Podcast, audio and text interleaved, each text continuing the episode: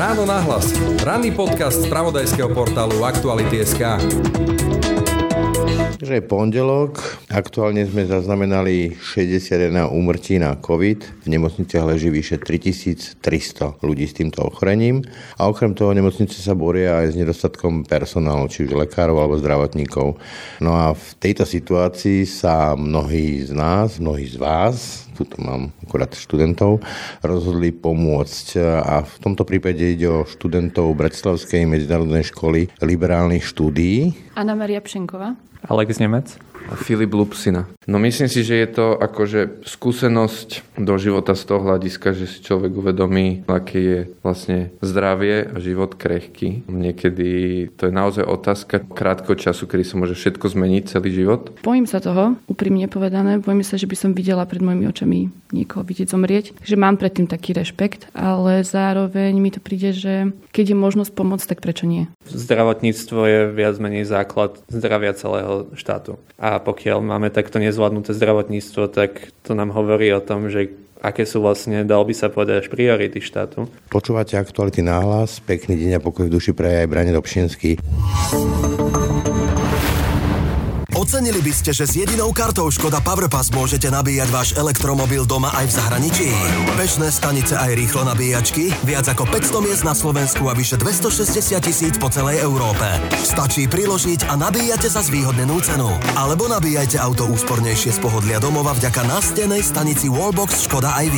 Šikovná aplikácia vám zaručí prehľad v histórii a všetky výdavky uhradíte naraz na základe mesačnej faktúry.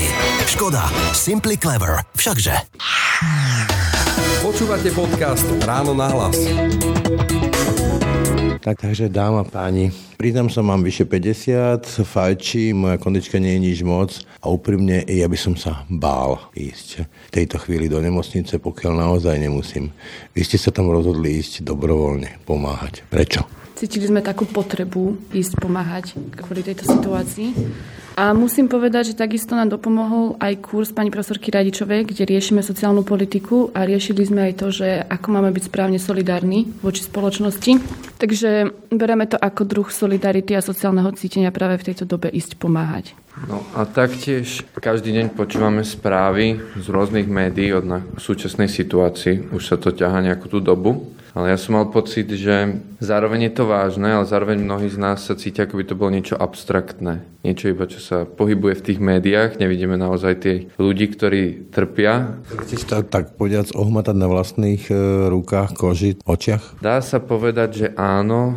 Chceli sme ukázať, že nie sú v tom úplne sami, a že aj mladým ľuďom na tom záleží, na staršej generácii a vôbec akože v nemocniciach vidíme, že to nie je len o staršej generácii, a proste nebyť, nerozdeľovať sa, že ako častokrát vidíme, že jedni sú proste proti tým opatreniam a chápeme, že je to teraz ťažké, nielen pre tých, ktorí sú nakazení, ale aj ekonomicky. Len keď máme ten priestor, tak prečo nie? Prečo nie ísť pomôcť? A čo sa týka zdravotného ohľadu, tak v nemocniciach samozrejme to znie ako situácia, kde vlastne sa človek vystavuje nadbytočnému riziku, ale nemocnice, ako sme to mohli vidieť na vlastné oči, to majú ošetrené cez podrobné postupy, čo sa týka dezinfekcie a oblečenia a rúšok v podstate v každej miestnosti a výmeny rukavíc, takže z našeho pohľadu s tým, že sme ešte aj dvakrát zaočkovaní, tak z tej situácii v nemocnici nie sme vystavovaní takému nebezpečenstvu, ako sa to môže zdať. Takže aj pre potenciál profesionálnych ostatných dobrovoľníkov, tak je to bezpečné miesto, aj keď sa to na prvý pohľad tak nemusí zdať. No, ja som čítal od jednej dobrovoľníčky na sociálnej sieti, že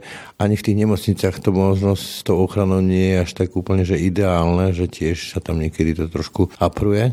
Ako z našej situácie, čo sa týka nášho oddelenia, tak sme tam nenašli žiadne výrazné nedostatky, čo sa týka od týchto opatrení. Samozrejme sú tam situácie, kedy sestrička je v zhone a potrebuje kvôli nedostatku personálu ošetriť viacerých pacientov naraz, tak zanedba nejakú časť tej ochrany, ale mimo toho tam sme nevideli žiadne nedostatky, čo sa týkalo tohto ohľadu. Momentálne ešte nie ste na tých covidových oddeleniach, tam sa len chystáte, zatiaľ ste v úvodovkách tak povedať asi v zácviku, dalo by sa tak nazvať. Takže čo je vlastne vlastne takouto náplňou práce, takouto kľúčovou? Tak my sa hlavne teraz práve staráme o pacientov na bielých zónach. Snažíme sa s nimi rozprávať. Biele sú tie nekovidové. Biele sú tie nekovidové, áno. Rozprávame sa s nimi, spriemňujeme im tam ten čas. Takisto ich vezieme na nejaké vyšetrenia alebo pomáhame proste sestričkám odnášať vzorky do laboratória také veci, ktoré oni by nestihali v normálnom čase. Aj také tie nepríjemnosti, ako zvyknú robiť sanitári, ja sa priznám, ja som kedysi dávno bol sanitár, ako je umývanie pacientov a podobne? Viete čo, s tým ja skúsenosť nemám. To som ja ešte nerobila ani s Alexom, ale mám pocit, že Filip to už má za sebou, tak on by vám mohol povedať o tom. No áno, stretávame sa aj s takýmito veciami, pretože ako sanitári robíme väčšinou tú prácu, ktorú by zvládol akože každý človek, len pre sestričky je to nad rámec tým, že minimum personálu a mnohí sú pre... Odbremenujete. Áno, presne tak. Tak včera sme napríklad robili na Iske a tam sme sa stretli napríklad aj s prebalovaním pacientov, ktorí sú na tom ťažko veľmi, takže Aká je to skúsenosť? Priznám sa, ja keď som začal robiť sanitára, kedy si strašne dávno, keď som ešte bol mladý, trošku to človeka emočne zoberie. Vidieť iných ľudí v tom bezmocnom stave, v tom strachu. Tam ľudia majú strašný strach z toho, čo bude, ako to bude, čo s nimi bude. Absolútne. Môžem povedať, že po včerajšku som si oveľa viac uvedomil, aký je vlastne zdravie a život krehky. Niekedy to je naozaj otázka času, krátko času, kedy sa môže všetko zmeniť, celý život. No myslím si, že je to akože skúsenosť do života z toho hľadiska, že si človek uvedomí možno niektoré veci, ktoré sú v tom živote dôležité, keď vidí proste, aké to je, keď sa človek ocitne v nemocnici na pospas proste opatiery druhých ľudí. Na, na tej iske je to ešte o to také vážnejšie, keďže mnohí pacienti sú úplne v bezvedomí, čiže je to viac staranie sa o proste o tela, ktoré absolútne nevnímajú, ale ešte akože ich prístroje udržiavajú pri živote. Vaša skúsenosť? To, čo bolo povedané, samozrejme, ako povedala Anička, tak vlastne tieto dodatočné veci okolo pacientov, ale veľká náplň práce je aj taká bežná iba komunikácia s pacientami, čo sa týka rozprávania sa s nimi o viac menej hocičom, vlastne tá ľudská interakcia a pýtanie sa ich, či niečo nepotrebujú, nejakú maličkosť. Napríklad naposledy sa nám stalo, že pacient potreboval zapojiť televízor a vlastne, keď sme to spravili, tak zrazu prebehla v ňom extrémna radosť, že vlastne takéto minimálne veci, na ktoré tie sestričky naozaj nemajú čas to spraviť počas ich služby, tak na takéto veci sme tam tiež my. Vlastne zistujete, že mnoho z nás je v skutočnosti veľmi osamelých a ocení, čo je len slovo. Áno, presne tak. Vlastne tí pacienti, ak sa dá, tak sú na miestnostiach, kde sú aspoň dvaja, aby mohli komunikovať medzi sebou, ale sú tam miestnosti, kde je samostatný pacient a v tej miestnosti naozaj nič nie je ako čo sa týka hociakého zabíjania času počas ich hospitalizácie, tak majú iba seba samého a vlastne nejaké možno mobil so sebou majú. A týmto spôsobom to aspoň trochu vynahradzujeme, túto osamelosť ako vás prijal ten ostatný zdravotnícky personál, predovšetkým so sestričkami, prichádzate viac do styku než s tými lekármi, ale vôbec teda ako vás príjmajú? No boli veľmi nadšení, keď sme tam prvýkrát došli aj za každým, keď ideme na nejaké iné oddelenie zaniesť pacienta a povieme, že sme dobrovoľníci, tak sú veľmi šťastní a radi, že sme tam. A aj sa pekne o nás starajú, aj sú k nám veľmi milí. A je to pre nás taká vzácnosť aj počuť tú ich stranu a ich príbehy, že ako to oni vnímajú. Ako? No. tak veľmi zle. Veľmi zle. Psychicky. Dá sa povedať, že lebo teraz stále viac pribúda tých príbehov, ako sú neuveriteľne vyčerpaní až vyhoretí, pribúda aj tej agresivity? Zo strany zdravotníkov som to nejak ja nepocitila, ale bolo pekne vidieť, že ako to oni vnímajú, lebo v televízii vy sa na tých pacientov pozeráte iba ako na také čísla, ktoré iba pribúdajú, ale tí zdravotníci to reálne vidia ako príbehy, ktoré proste vyhoreli. Viem, že jedna sestrička nám rozprávala príbeh, ako za jej službu zomrelo 6 ľudí a že to veľmi spravilo na jej psychiku, takže sú taký psychicky vyčerpaní, ešte možno viac ako aj fyzicky. A to sa nebojíte, lebo nemocnica a v tejto dobe zvlášť Hovorím, na začiatku som povedal 61 mŕtvych dnes, minulý týždeň to bolo vyše 100 denne. To stretnutie so smrťou, aj keď sú to cudzí ľudia, sú stretnutia so smrťou, to nie je niečo bežné. Určite nie, hlavne v súčasnej dobe. Myslím v súčasnej dobe ako miery a prosperite, si myslím, dovtedy, kým neprišiel COVID. Každopádne my sme tiež len ľudia, ako sú aj tí zdravotníci a oni nemajú na výber, či tam budú alebo nebudú. A nemôžu vyhlásiť lockdown to by bolo katastrofálne. Musia sa o tých ľudí starať. Čiže nevidím v tom úplne rozdiel medzi nami a nimi z hľadiska, že prečo by sme aj my nemohli pomôcť. Samozrejme, my nemáme tie zručnosti a to vzdelanie tých pacientov ošetrovať, ale aspoň môžeme odbremeniť nejakými tými základnými sanitárskymi záležitosťami. To školenie nejaké, ako prebiehalo, aby vás zaučili k tým základným veciam? No, prešli sme si vlastne BOZP, bezpečnosti pri práci, potom sme si prešli takým kurzom hygieny, aby to bolo bezpečné aj pre nás, aj pre tých pacientov a potom sme si prešli protokol, čo sa týka ochrany šírenia, aby sme nešírili vlastne ten vírus, ako sa oblíkajú tie všetky ochranné odevy, ako sa vyzliekajú, ako sa správať v tej zamorenej oblasti. No a, a teraz prebieha teda ten druhá časť toho školenia, kedy sme na tých bielých zónach, kde sa staráme o pacientov, ktorí nemajú COVID, ale ako už povedali moji kolegovia, vozíme ich na ošetrenia, vyšetrenia, pardon, a tú základnú starostlivosť vlastne. Namáhavé pobehovať do všetkých tých ochranných odevoch a tých ochranných pomockách? Tohto ohľadu v podstate nie, lebo tak tie odevy sú viac menej iba výmené plášte a jediné, kde to vlastne začne byť naozaj náročné, keď idete do covidu, kde sme ešte my samozrejme neboli, ale vlastne tam ten skafander a vlastne ten systém, to ako to musí byť oblečené a aby to, aby to bolo poriadne oblečené, tak ten človek v tom skafandri, tak je mu extrémne teplo. Vlastne po pár minútach vlastne sa začne potiť a musí tam vlastne behať po všetkých pacientoch, keďže do toho covidu môže ísť iba jedna alebo dve sestry, ktoré sa starajú o všetkých pacientov, čo tam sú. Takže na našom oddelení by to bolo treba z 9 pacientov. Ale čo sa týka ako nášho odevu a behania po nemocnici, tak je to ako keby ste normálne behali. Jediný rozdiel je rúško na dýchanie, ale okrem toho nie. O chvíľku teraz sa chystáte na tie covidové oddelenia. Máte z toho rešpekt, máte z toho obavu? Ja osobne určite áno. Ani nie, že kvôli sebe, ale kvôli tomu, že ešte stále bývam s rodičmi. Takže sa troška obávam, že či by som nemohla nakaziť aj ich. Bojím sa toho, úprimne povedané. Bojím sa, že by som videla pred mojimi očami niekoho vidieť zomrieť. Takže mám predtým taký rešpekt, ale zároveň mi to príde, že keď je možnosť pomôcť, tak prečo nie? Filip? To je ťažká otázka, lebo idú po mne protichodné emócie, zároveň nechcem od toho ustúpiť, keď už som sa na to dal. A najviac, čo ma trápi, není tak akože ani tak ja osobne, ale moja rodina. Keďže prichádzajú teraz sviatky a na sviatky bývame všetci spolu. Neprenieš to na nich, hej? Áno, presne nechcem ich ohroziť. Ale zároveň, zároveň myslíme na tých ľudí, ktorí musia byť na tých oddeleniach. Takže z mojej strany, no pôjdem tam, tak vám poviem. Keď už ste sa na to dali, tak už iné nedostáva, hej? Áno, tak to vidím. Čiže tá obava tam je, hej? Je tam obava, ale zároveň, zároveň je určitá odvaha. Ako výzvu? To by som zase nepovedal ako výzvu, ale ako solidaritu druhým ľuďom. Teraz čoraz viac pribúda aj reportáže o tom, ako rastie nejaká agresivita. Dokonca aj pacienti, ktorí majú COVID, popierajú, že majú COVID a sú agresívni voči zdravotníckému personálu. Stretla ste sa s niečím takým? Ja osobne, alebo my za Ničko sme sa s tým osobne nestretli, lebo sme ešte neboli na tých covidových, ale... nemocnice ako taký zrejme to možno už tak trošku tá atmosféra musí raziť, ako sme všetci sfrustrovaní, povedzme to takto. Ako je tam viditeľná frustrácia z toho, čo môžeme vidieť na sestričkách, ale frustrácia viac menej z takej tej psychickej únavy, čo sa týka toho stavu. A viac menej na pacientoch to vidíme z ich príbehov, lebo v podstate nám povedali napríklad to, že ten človek keď je na tej plúcnej ventilácii, ale na našom oddelení to vlastne nie je plúcna ventilácia, ale na kyslíku, tak vlastne ten mozog toho pacienta nie je dostatočne okysličený. Vlastne teda je okysličený dostatočne na to, aby prežil, ale nedokáže to nahradiť všetko.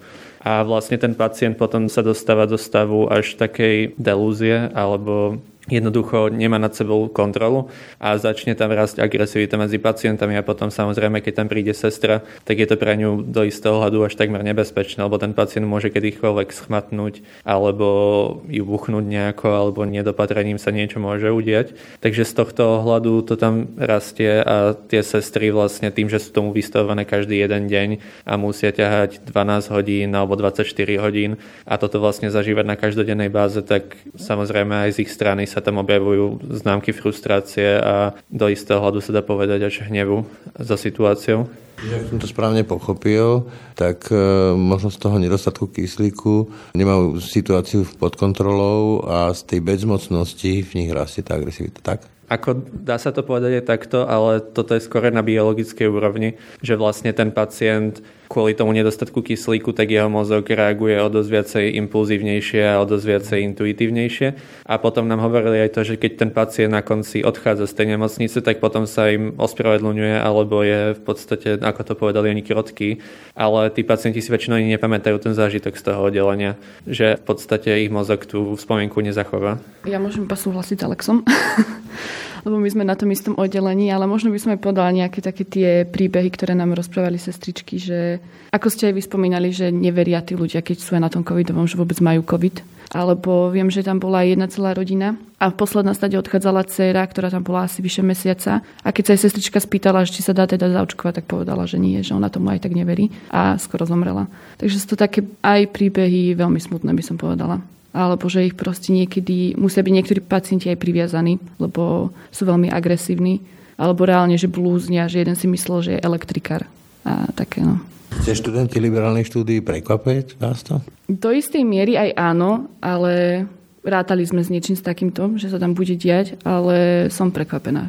Som prekvapená, ako ľudia vnímajú celú túto situáciu, ako sú zahltení dezinformáciami a proste neveria reálne informáciám pravdivým, Takže je to veľmi také smutné, ako je celá spoločnosť polarizovaná a rozpoltená. Takže to môžeme vnímať aj ako šancu na možno stávanie mostov v tej spoločnosti. Stretli ste sa s tým aj vy a ako si to vysvetľujete, že povedzme človek v tej medznej situácii stále proste verí nejakým svojim predstavám v rozpore s realitou? To je otázka, ktorú možno budem vedieť lepšie odpovedať, keď si prejdem tou červenou zónou, teda tým covidovým oddelením Každopádne, čo som sa dozvedel od sestričiek, tak u nás na neurológii je väčšina pacientov nezaočkovaných a majú ťažký priebeh. Myslím si, že iba momentálne sú tam dvaja, ktorí mali tuším prvú vakcínu, ale majú oveľa ten priebeh akože ľahší. Každopádne na vašu otázku Možno laicky poviem svoj názor, že v tej zúfalosti tej situácie, do ktorej ako keby možno tam podvedome vedia, že sa dostali sami do určitej miery, tak je ťažké priznať. Vlastnú vinu? Tak, tak by som to asi nazval. Čo vás najviac šokovalo, keď ste tam prišli? Človek má napozerané nejaké možno seriály, možno má nejakých kamarátov, ktorí sú lekári ale keď tam človek reálne príde, pamätám si ako sanitár, tak e, veľa vecí ho šokuje, prekvapí. Určite áno. Je to úplne iné ako v seriáloch alebo vo filmoch. Keď sa človek stretne naozaj s druhou ľudskou bytosťou, ktorá je na niekedy posunú iskru života a rozprávate sa s ňou, alebo dokonca sa s ňou už ani nemôžete rozprávať, ale máte s ňou ten kontakt, tak je to...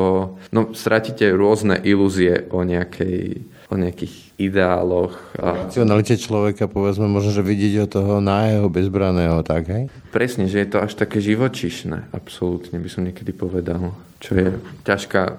No, niekto to berie ťažšie, možno niekto ľahšie, ale no je to, je to dosť na zamyslenie. Aj čo sa týka vlastne empatie.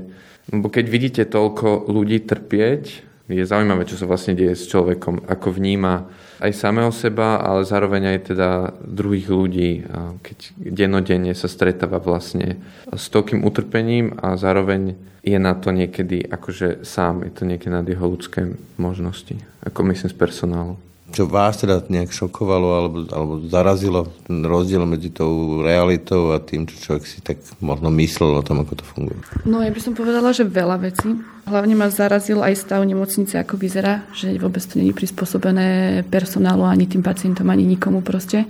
Že to fakt vyzerá v katastrofickom stave. Nedostatok personálu, toto myslíte? Je to hlavne nedostatok personálu, ale celkovo tá budova sa proste rozpada, nie je to vôbec prispôsobené. Niektoré výťahy ani nefungujú alebo sa zaseknú a vy tam ste s tým pacientom. Viem, že chodíte z neurologie na magnetickú cez takú chodbu, ktorá je proste do kopca postavená. Takže absolútne to není prispôsobené. A potom z takého možno ľudského hľadiska, tak sú veci, ktoré ma šokujú. Hlavne, neviem, teraz naposledy sme videli, ako priniesli nového pacienta na covidové oddelenie a ten moment, keď som videla proste tých sanitárov v tom skafandri s tým pacientom bezmocným, tak to nebol pekný pohľad. Takže to bolo také, že je tá situácia naozaj vážna a mali by si to ľudia brať. No z môjho ohľadu súhlasím s celou technickou stránkou nemocnice, ako povedala Anička. A z takého viacej personálneho, tak nenazval by som to šok, ale skorej prekvapenie, že vlastne, keď sa rozprávate s tými sestrami, tak sa na nich všimnete takú bariéru v podstate, že postavili bariéru medzi sebou a tou prácou.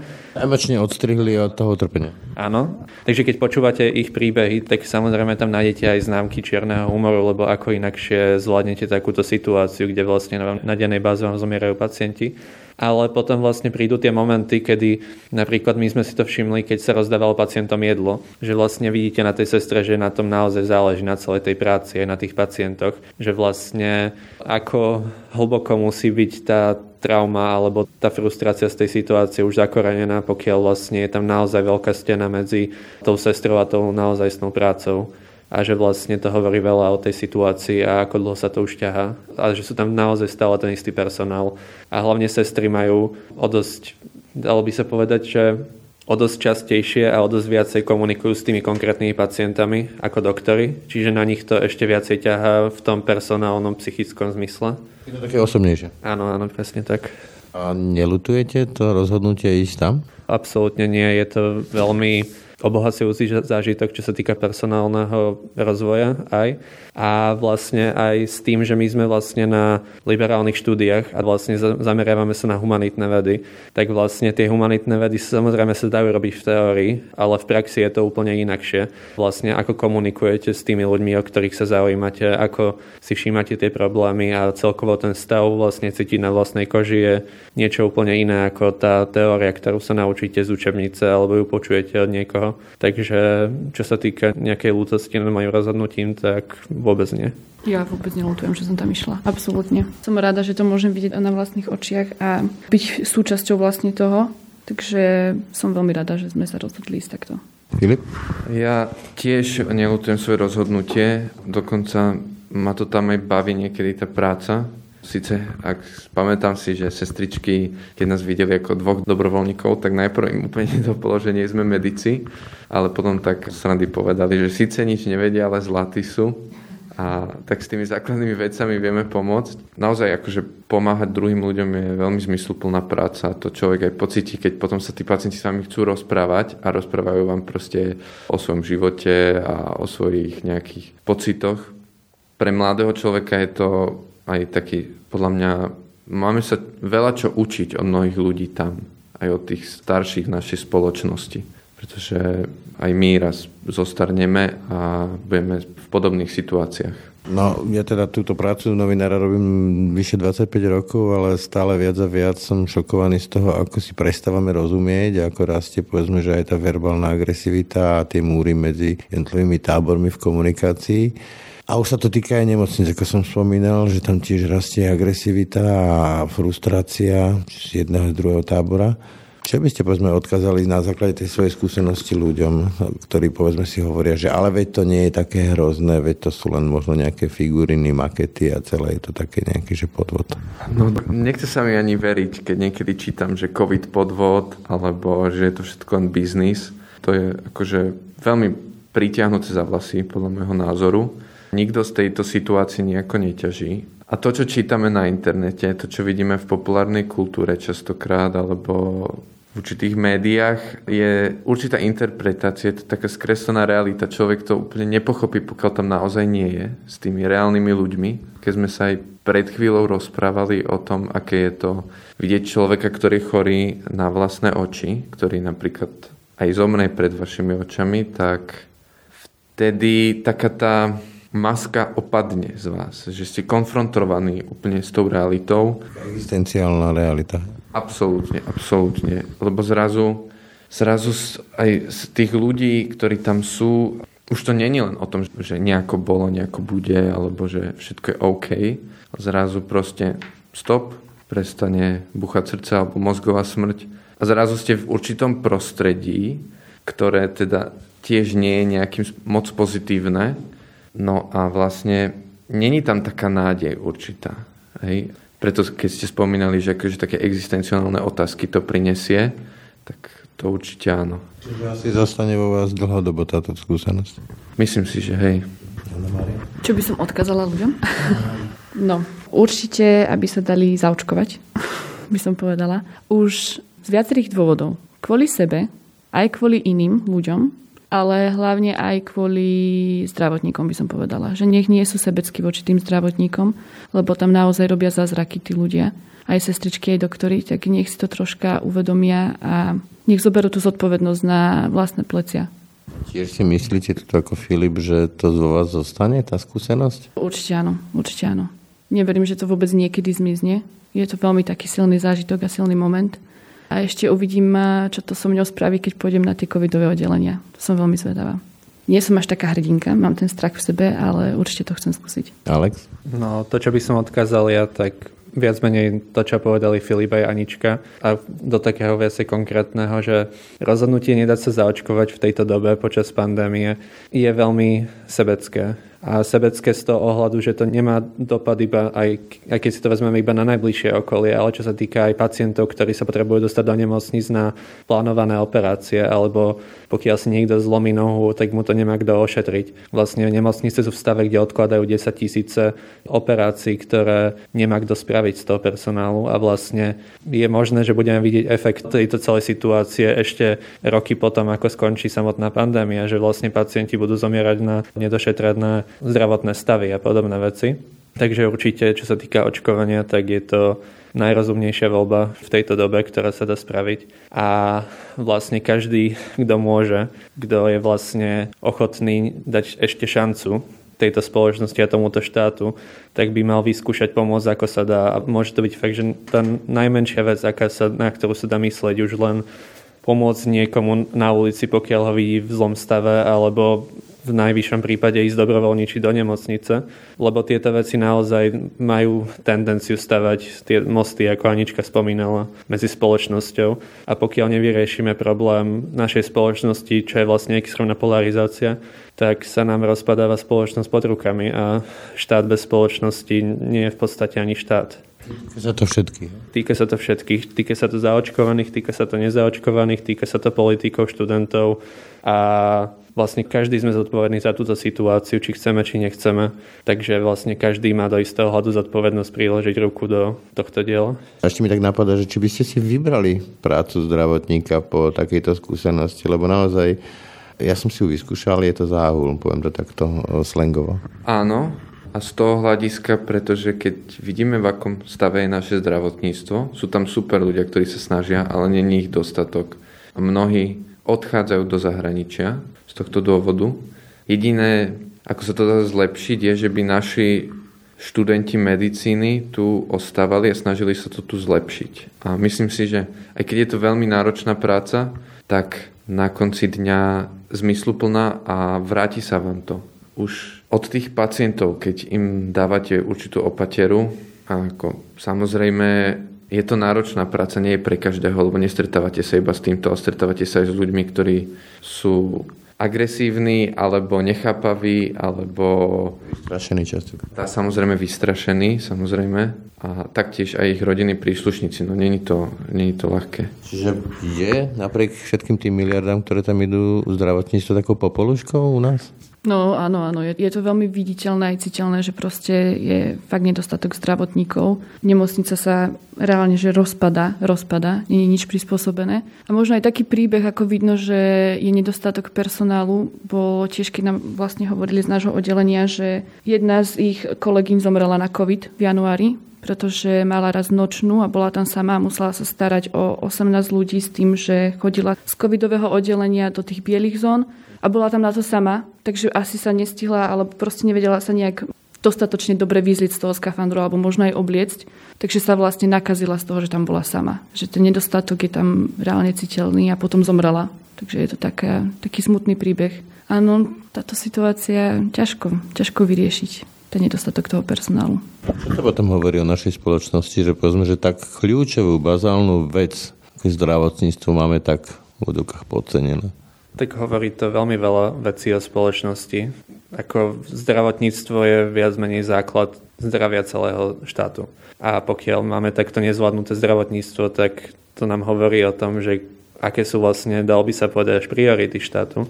Lebo pokiaľ si vezmeme našu situáciu, kde vlastne doktori odchádzajú podstate ako na bežiacom páse preč zo Slovenska potom ako vyštudujú školu a sestričky si vyberajú radšej kariéry na privátnych klinikách alebo klinikách fyzioterapie a podobných tak to hovorí veľa o tom, aký je aj ten všeobecný názor o práci v nemocniciach a že vlastne aj tí doktori samotní vnímajú tú situáciu, že vlastne je pre nich dosť viacej benefičné odísť preč hneď po skončení školy, ako zostať v našich nemocniciach, lebo Samozrejme je to práca, ktorá je vďačná, že vlastne sa vám vráti naspäť od tých pacientov, táto ľudská stránka, ale z niečoho treba aj vyžiť.